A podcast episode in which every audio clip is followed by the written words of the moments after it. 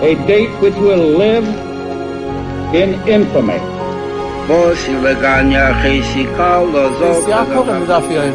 Both of those projects, initiatives, got off the ground because of the Ger Rebbe.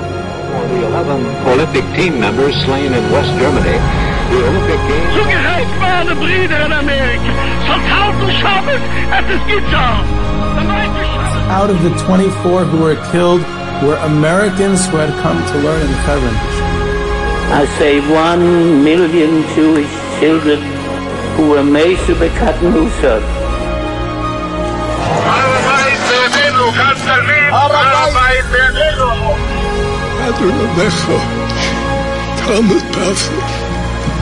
Whoever heard such beautiful words,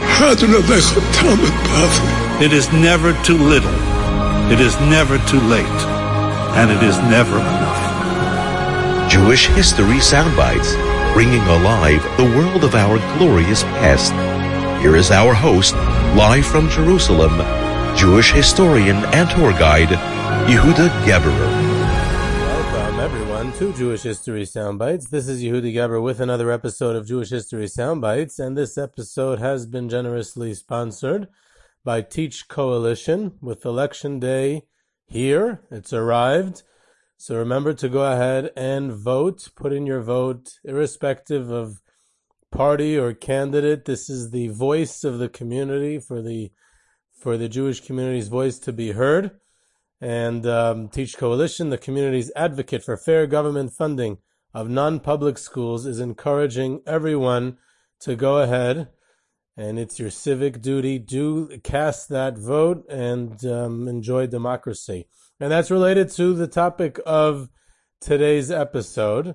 We're going to explore a little bit of American Jewry during the Civil War. It's a you know relevant topic. Everyone is is talking about civil civil things or war things, and uh, you know hopefully all the rhetoric uh, thrown around today is nothing compared to um, what actually terrible and tragic civil war was back in the day. Um, so it helps put things in perspective as well. Um, of course, not everyone agrees that it's even caused the civil called the Civil War. The Lost Cause of the South calls it the War of Nor- Northern Aggression. So one of the names that it has bestowed on it in history. But um, there's a lot to say about American Jewry in the Civil War at that time. Um, the Jews in the United States had grown by the time the Civil War arrived in 1860, um, whereas in 1825 there were only about 5,000 Jews in the United States. By the time the Civil War rolled around with the large German Jewish immigration uh, mid century, there was about 150,000 Jews and probably even more in the United States, in, in North and South, um, uh, by the time the war arrived. In fact, it's interesting in the way a communal uh, leadership and organization is. Talking about a Jewish community that was quite old. They were around from the early 1600s, and they only s- substantially grow in the mid 1800s, and that's when rabbis start arriving on the scene, both Orthodox and Reform um, the 1840s. You have Rabbi Rice, and then later on other rabbis. And it's a, a topic for another time, but it's just an interesting to point out that here you had a Jewish community that sustained itself, did not complete. I mean, there were those who assimilated and intermarried, but as a community, they did not completely assimilate. They didn't disappear. They were pretty much traditional and even orthodox, and they did not have a single rabbi for over 200 years. Uh, a fascinating study of Jewish communal life when uh, it's considered, uh, you know, emblematic to a a Jewish uh, sustainability over a long period of time to have rabbinical leadership. And here you had in the United States in pre-colonial times and um, and then to, up till the mid 1800s, a community that sustained itself didn't exactly flourish or produce anything significant in, uh, in, in Jewish history at this time. It was very small and insignificant, but it existed and survived for over 200 years without having a single rabbi on the scene. So that's something in general to point out about the American uh, uh, Jewish community, but that's not, uh, you know, it's definitely not uh, our topic today. Just to give us uh, an idea where American Jewry was holding at that time. Between eight and 10,000 Jews uh, served, American Jews served on both sides of the conflict. in, the, in the Confederacy, a couple of thousand, and the majority served in the Union, simply more Jews in, in the North and several hundred uh, Jews, American Jews, were killed fighting for either side of the Civil War. So, talking about where there, you know, there's this is a uh, Jews played a role; they were part of the story um, in the general picture. So, I want to focus on. I'm not going to go through the whole uh, story of uh, American Jewry in the Civil War. I want to try to touch on three uh, very interesting stories um, and significant. Um, milestones in American Jewish history that all took place during the Civil War, three separate episodes that uh, tell us a lot about, um, you know, the place of Jews in American history. The story number one is that the first time a Jewish recognized by the government chaplain in the United States Armed Forces was took place during the Civil War. Now, there's a law on the books passed by Congress that in order for a chaplain to be recognized by the military, it had to be a member of a Christian denomination.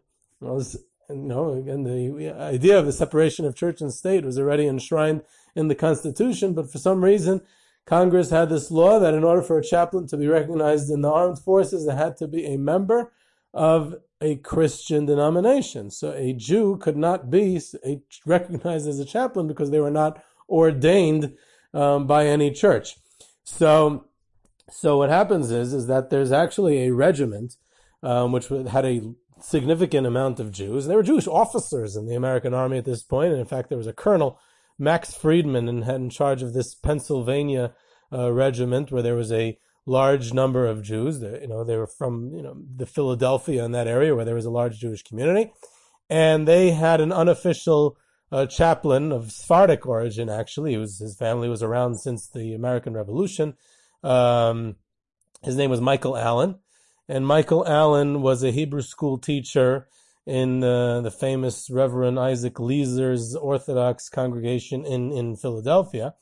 And, and Michael Allen served as the, um, he was an officer uh, in the Union Army, and he served as unofficially as the, as the chaplain. He was not a rabbi, he was not an ordained rabbi. Um, so he, he, it was unofficial, and and it, so, in fact, another irony of, of American Jewish history, being that he wasn't an official rabbi, so the appointment that he had within the Jewish community, there was one of the one of the um, one of the prominent uh, figures in the in the American Jewish world at the time was Dr. Max Lilienthal. I mean, Lilienthal was later, earlier infamous in the Russian Empire of trying to implement uh, the early Haskalah. I discussed it in, in the Volozhin Yeshiva, Volozhin Yeshiva series. And later on, he was famous as a reform rabbi in the United States. And I discussed that on the Cincinnati episode. And here we have uh, Lilienthal. He, uh, you know, he was still accepted as an Orthodox rabbi before he became fully reformed. And uh, Lilienthal gave this Michael Allen a certificate which meant that, uh, which attested to the fact that Allen was an observant Jew, but that he was not a rabbi, and if he had any halachic questions, he had to ask a, a he had to consult with a rabbi uh, first. He couldn't uh, give a halachic ruling himself. This is Lilienthal's limitation on Allen's uh, credentials. So, again, a little bit of a funny twist there. In any event, so he becomes the the uh, the unofficial chaplain, but he's not really allowed to be. So he um uh, he they, they get it they get in they get in trouble with the uh, with the with the government when they find out that he's a chaplain and and uh, Colonel Max Friedman is not happy about that. So he decides I'm going to test the government. I'm going to bring in a real ordained rabbi. In this way, the government has no excuse. It'd have to be open anti-Semitism if they would not allow him to be the chaplain. Here they could say he's not really an ordained rabbi and that's why he can't be the chaplain. So he finds another fellow, a fascinating individual named the Reverend Dr. Arnold Fischel, who was a Dutch Jew who had been living in England, who had arrived in the United States. He was officiating in some sort of uh, rabbinical capacity in the She'erith Israel synagogue in New York City, and he brings him in to become the chaplain of the regiment, and um, for Jews to service uh, Jewish soldiers in the Union Army. And again, this time he's outright, he doesn't get an official commission from the United States government because he's not a member of a Christian, he wasn't ordained by a Christian denomination, and therefore it's the cat's out of the bag, and uh, and and the Jew is not allowed to be a chaplain. So now they make it a a whole to do. They make it a whole issue. Um, an organization, a fascinating organization called the Board of Delegates of American Israelites, um, which kind of united most factions of American Jewry at the time. It had been founded earlier because the only time American Jewry came together in those days was when there was an international Jewish crisis, the 1840 uh, Damascus uh, blood libel, and then the Edgardo Mortara uh, story in, in Italy with the Papal States, and, and, and a Jewish child was kidnapped. A whole whole story with it that we'll get to another time. But uh, whenever there was trouble abroad, so the American Jewish community kind of tried to get together to help out uh, the Jewish people. So they, they founded at one point the Board of Delegates of American Israelites, and they back up this Arnold Fischel. First of all, they back him up to be the unofficial chaplain. In other words, they're paying his salary, not the United States government. He doesn't have an official commission. And he helps wounded soldier, Jewish soldiers in the hospitals, and he makes sure they get a Jewish burial if they die. And he visits uh, the, the, encampments around Washington where the where the different uh, army bases are to try to administer um, you know Jewish and religious services to to soldiers. And at the same time, also they begin a lobbying campaign in Washington to get this law changed. That they should you know, ridiculous law. And he, incredibly enough, he gets an audience with President Lincoln himself. During the busiest time of the Civil War, he manages to get a private uh, meeting with the, with the president, and Lincoln recognizes the injustice of this of this law that it limits, uh, you know, specifically limits uh, chaplaincy to the Christian religion, and he promises to look into it and that the law should eventually be changed. Um, so, because of all this lobbying efforts and and uh, and uh, and eventually the law was changed. By that time, uh, Fischel was not not around anymore because the um, this board of American Israelites could no longer afford to pay his salary. He left the United States. He went back to Holland, and he passed away there many years later. But um, but another chaplain was hired, a fellow by the name of Jacob Frankel, and Frankel becomes the official first Jewish chaplain in American history um, when uh, when uh, when President Abraham Lincoln uh, appoints him as the first non-Christian, the first Jewish uh, chaplain, and he during the Civil War, and he serves there, and there's uh, subsequently other other chaplains uh, hired as well. That's one story. There's another story, which is again an, another tragic story in, in American his, American Jewish history what probably the only time in American history that there was an outright official institutionalized anti-Semitism from almost the American government. It was an American military uh, government. Um, and that is the infamous uh, General Order Number 11 of the General of the Union Army, Ulysses S. Grant, future um, U.S. President, future Republican U.S. President and uh, at that time the general in the Union Army, and the the um, the strategy of the Union Army was to choke the Confederacy, the Anaconda Plan, and to destroy them uh, economically by cutting them off. There's a naval blockade, and and then uh, and then uh, uh, um, Grant and General Sherman was were leading a campaign down the Mississippi River Valley, and the Vicksburg campaign, which initially failed, and then only in 1863 was it successful. But in any event, they try they're trying to cut and cut off the Confederacy, and especially from their economic exports, and um, especially cotton, um, which the North depended on and England depended on. But they were trying to to uh, choke the uh, the Confederacy to an economic death.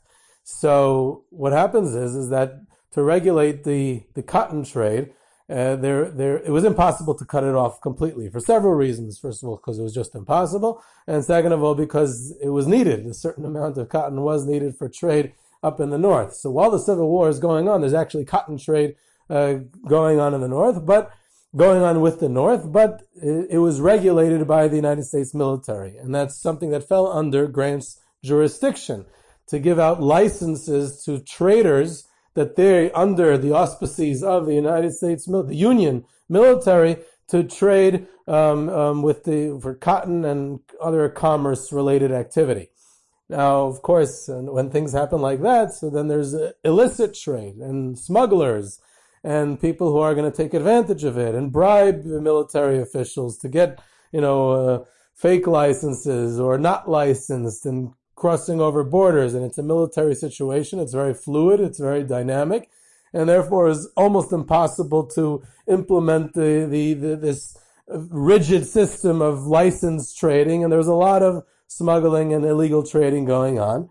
And, and, uh, you know, everyone is involved. There's Jews and non-Jews. Not that many Jews in the United States altogether at the time, but, but, uh, Grant, who had an, a, a certain, um, anti-Semitic streak to him at this time, he would later come to regret it and make a full 360.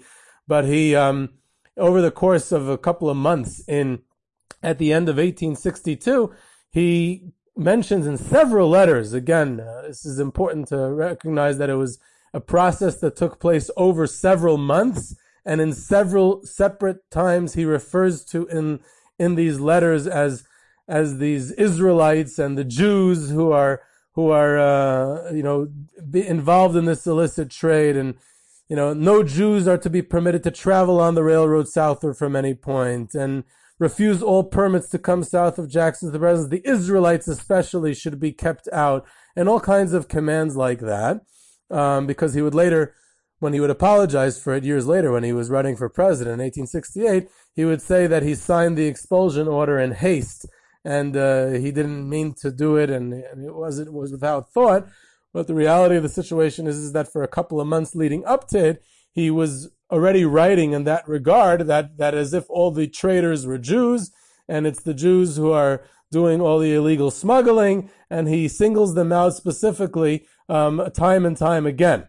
Um, and until it comes to a head, on December 7th, actually is another, another introduction. It gets personal with him. His father, Jesse Grant, is in business with a couple of Jewish businessmen, uh, the Mack brothers and they come down with Jesse Grant, Ulysses Grant's father, and they ask for a permit. Here, look, we're in business with your father. And his father says, yeah, yeah, yeah, give them the permit. And he gets really angry that now his father is in cahoots with these Jews. So he sends his father and the Jewish businessman back up the railroad um, uh, to the north and to get out of the military district until he finally issues this this uh, this expulsion. Now, on December seventeenth, eighteen sixty two. I know dates are normally boring, but the dates here are important. So it's December seventeenth, eighteen sixty two.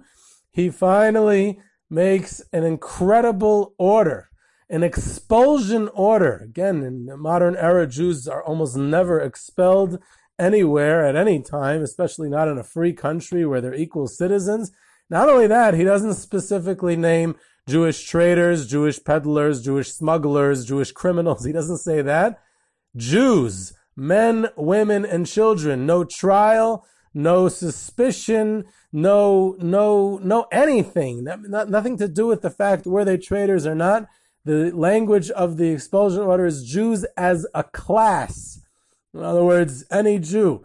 Um, the actual language, I can read to you the entire expulsion order word for word, so we get an idea of it. The Jews as a class, violating every regulation of trade established by the Treasury Department and also department orders, are hereby expelled from the department. Parenthetically, he means the Department of Tennessee, a military jurisdiction area that included Kentucky and parts of Mississippi, where the Union Army was at that time.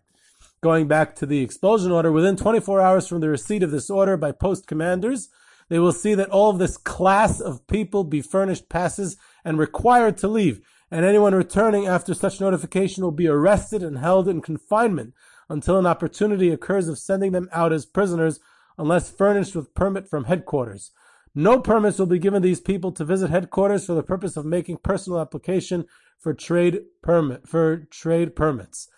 Um, an incredible order. Um, his own um, Grant's lawyer and confidant, John Rawlins, warned him that you better not send that order.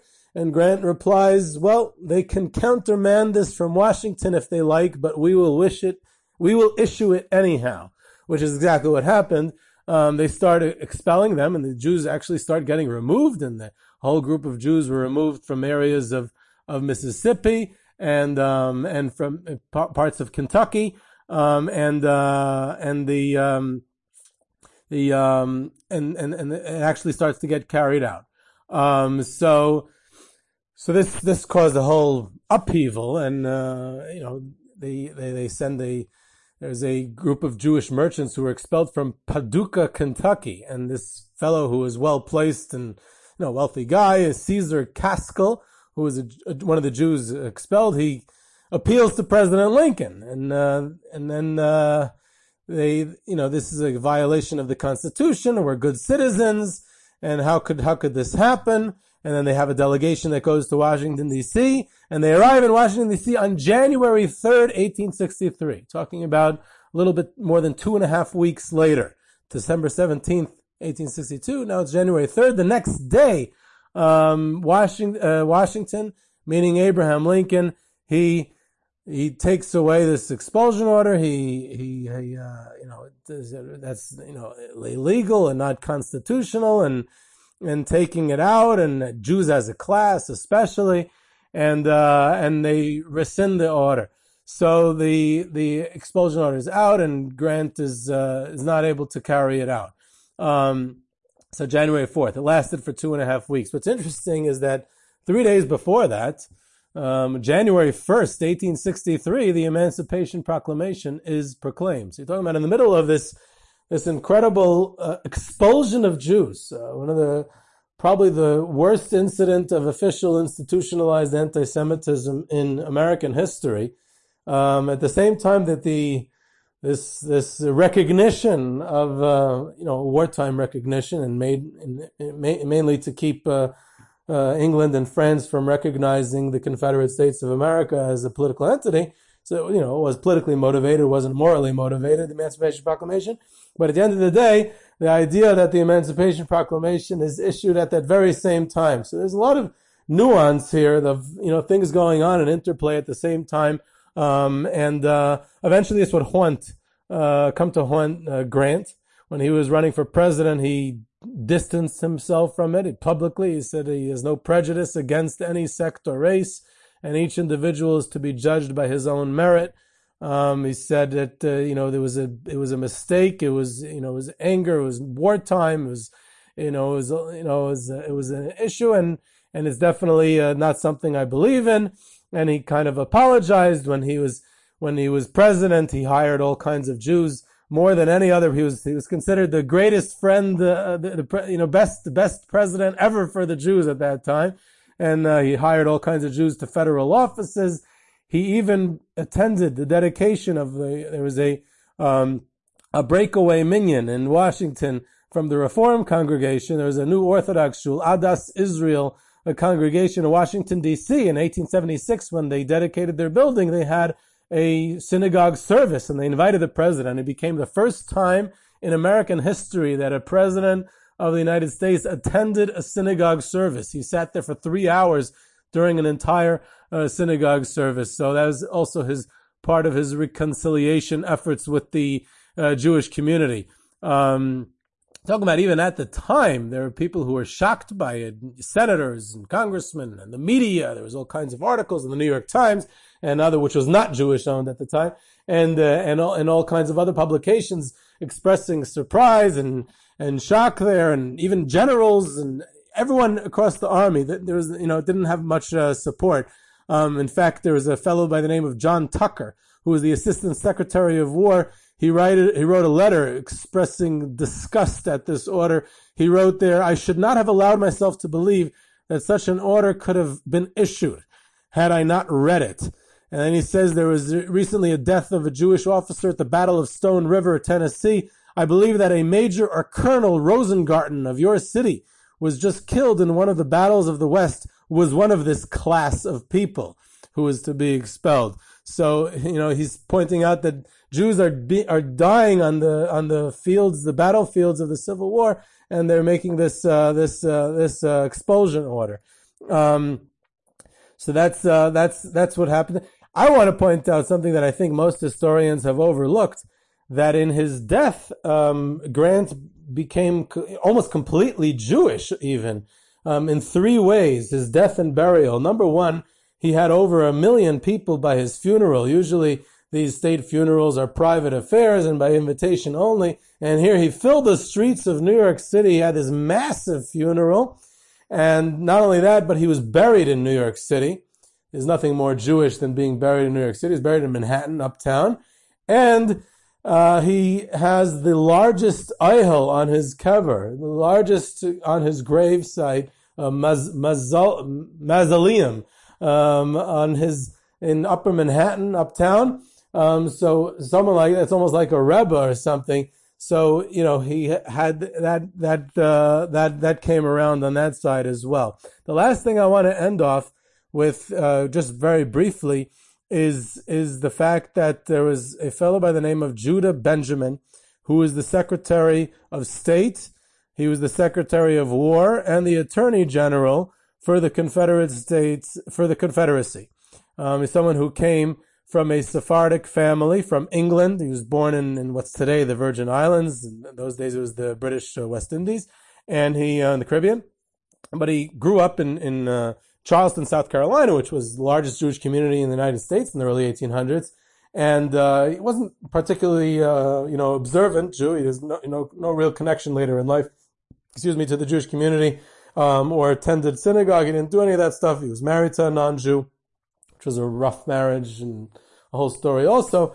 But Benjamin was a brilliant lawyer and a slave owner. He had a plantation even for a period of time and supported slavery and uh, states' rights, a real southerner and he uh, and he was a senator from Louisiana. He lived in New Orleans for many years, and um, and he supported secession, and uh, and he becomes one of Jefferson Davis's closest confidants over the period of the uh, of the uh, of the Confederacy.